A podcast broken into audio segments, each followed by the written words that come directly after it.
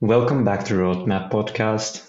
Today we're with Umutcan Duman and we are discussing his story and the story of Evreka with regards to today. This is Ufuk. And this is Zeynep Ekin. Today our guest is Umutcan Duman, who is the co-founder and CEO of Evreka. And I want to start with mentioning Evreka, the establishment process of it. And before establishing it, you had initiatives providing services in different fields, such as stajap.com.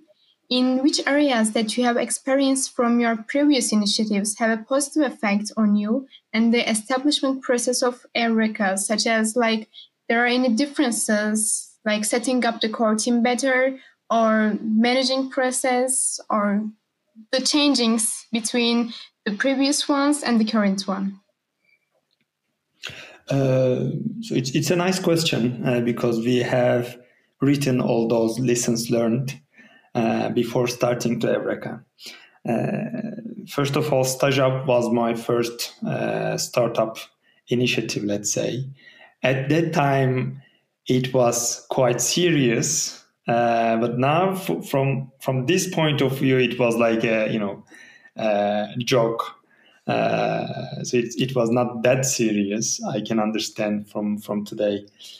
Uh, so first of all, I decided to be an entrepreneur. But at that time, I was having a scholarship from uh, Türk Eğitim Vakfı. I don't know how do they call it in English. Uh, so I have I had to stay above 3.2. And there was a gap in the rule set. There is no uh, limitation about how many years you are studying in university. So I said, okay, I'm going to go to Erasmus. I'm going to extend my uh, study period for one year so I will have a flexible uh, schedule in university uh, because I have a longer time and I will stay about 3.2. Uh, so this will give me an opportunity to become an entrepreneur. And I'm going to use the additional time in Erasmus and after Erasmus in order to study entrepreneurship. So I studied a lot. I, I read a lot entrepreneurship related books and I got the course about entrepreneurship in my Erasmus year.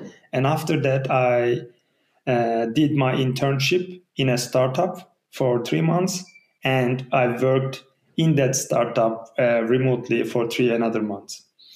Uh, so this gave me an opportunity to understand okay this was the assumption for me and then i validated that i really want to be an entrepreneur so Stajap was like a car- career platform for startups and young talents like students or fresh graduates because there is a gap there.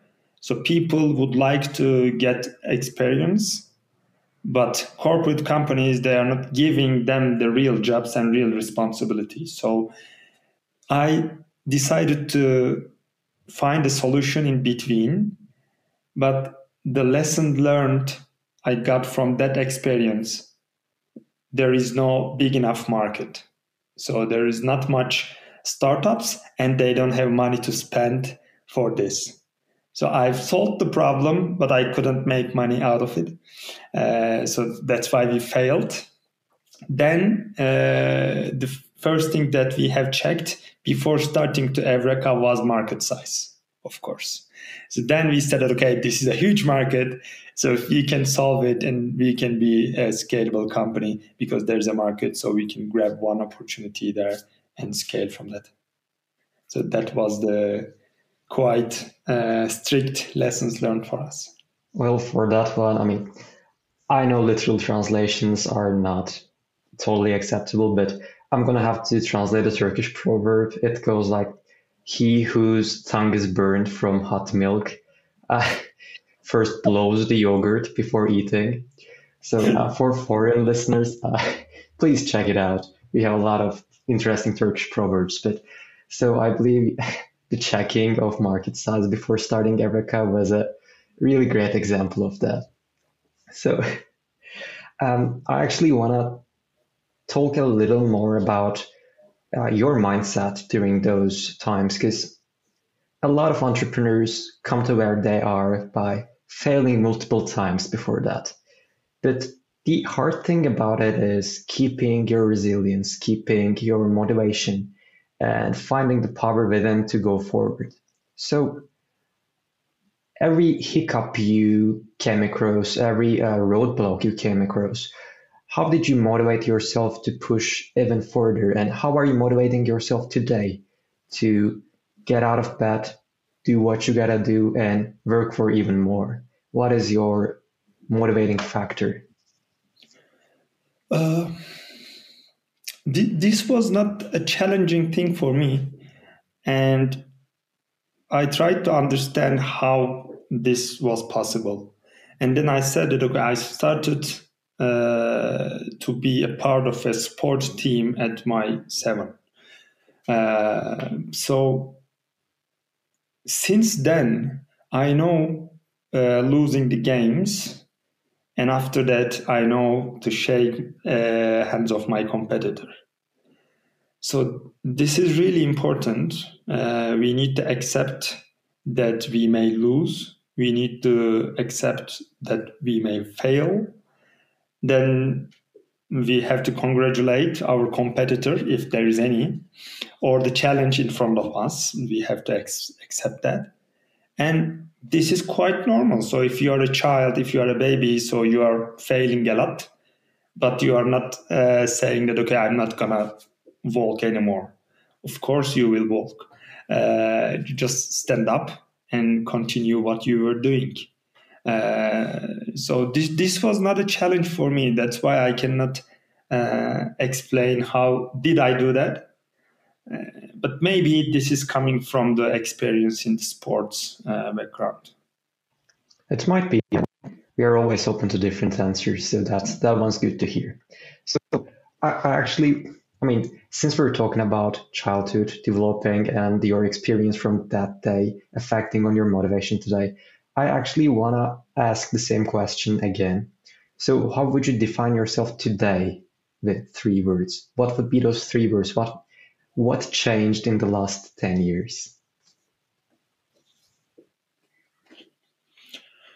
So let me remember the three words that I mentioned in the previous uh, record. Uh, so,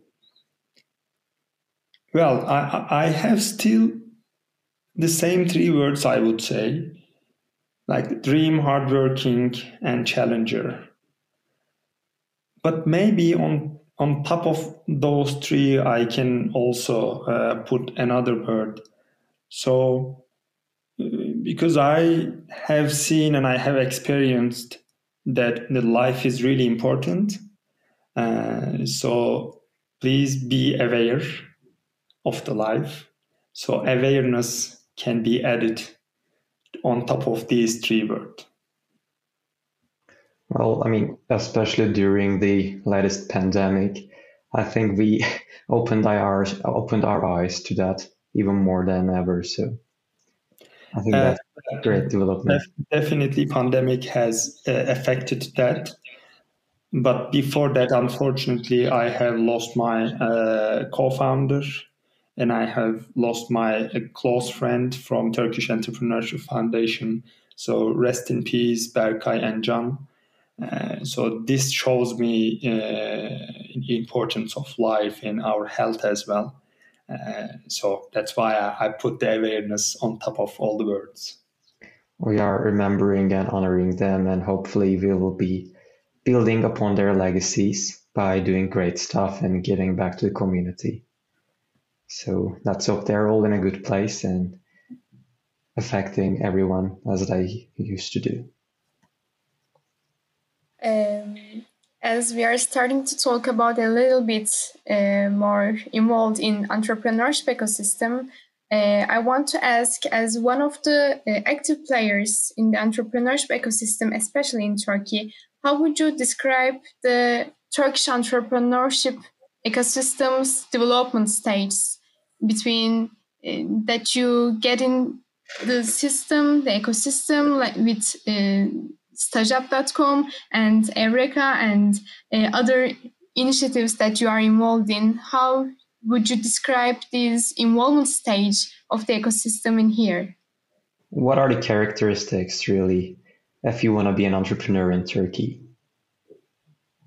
Uh, well, the entrepreneurship ecosystem in Turkey is quite uh, like a baby nowadays. So we have lots of things to do.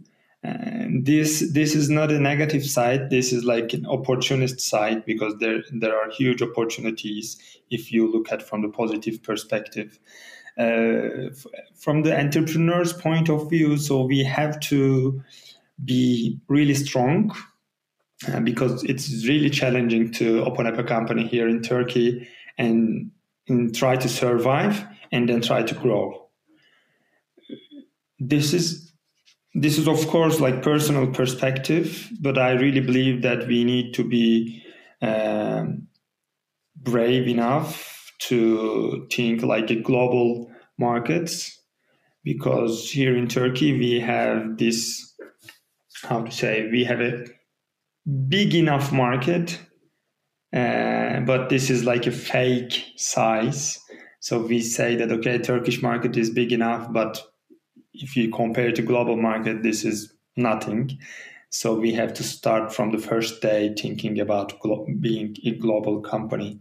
So this is really important, and uh, we have an opportunity as well. This this is of course a bad thing, but we have. Uh, cost advantage from the uh, like employment point of view from all the different uh, cost uh, budgetary re- uh, reasons so this is important so if we have the base here in turkey but if we get the revenue from abroad this is a huge opportunity so we can use this opportunity to grow even faster so i believe we need to share our experiences, we need to start from the first day thinking about global being a global company. And um, so it's not going to be easy. It's going to be tough. Uh, so good luck with that. Uh, I want to add a little bit um, detail in that question So I want to ask that not only in, in the entrepreneurship uh, ecosystem, but also in your life. Would you consider yourself as a pessimistic, optimistic, or the realistic one as a point of view or your life choices? Well, well between uh, optimistic and realistic, I would say. Uh, I, I'm almost, I have never been in the negative side. Of course, there are the negative points. We need to be aware of it but it is in our hand to see from that other perspective. So this is the only thing that we can manage uh, our perspective. So things are coming, so we can uh, get them however we want. Uh, so that's why I try to be in the positive side, uh, not in, only in business, uh, but also in my personal life. Well, that's I believe that's what we need. I mean, I, I myself to find myself to be an optimist, and I mean, all our pessimistic listeners out there, I really don't know how you guys get through the day, so please let us know. So, before we wrap up today, I actually want to add one last thing.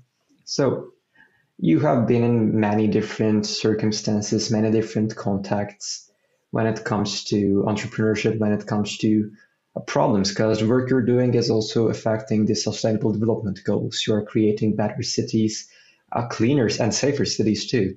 So, what I want to ask is, what do you think are the biggest problems of today, and what work can be done? What what what should be awaited, and what should be focusing on?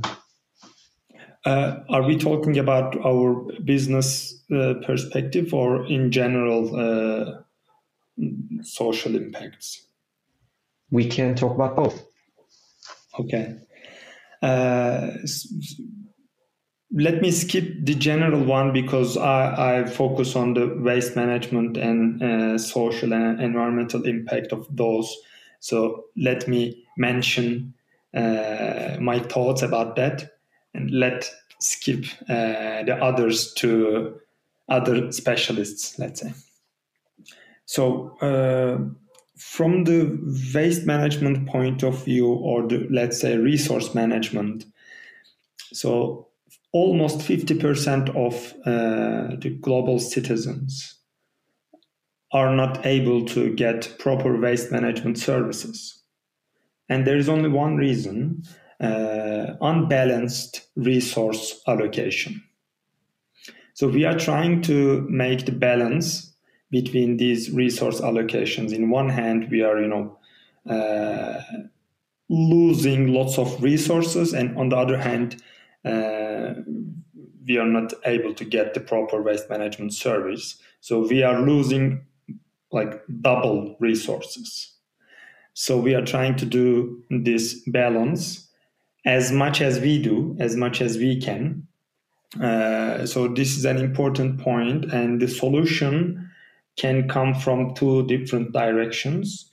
In one hand, there is like governmental entities or like even uh, bigger organizations can make the movement. But on the other hand, as citizens, we have the responsibility and we have to make a step forward.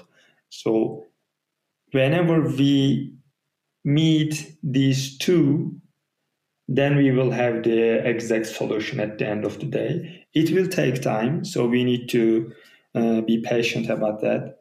But at the end, uh, there is only one word. Uh, so we have to, well, the world is going to continue, but the humans can disappear. So if we need to save our uh, ourselves, so we need to obey the rules, and we need to create even strict rules to obey. Uh, so if we like ourselves. Well, I mean, we have a lot of problems to solve, and hopefully, we will get through all of them step by step. Yeah, hopefully. So, that was the story of today. And in the next chapter, we will be continuing with the story of tomorrow.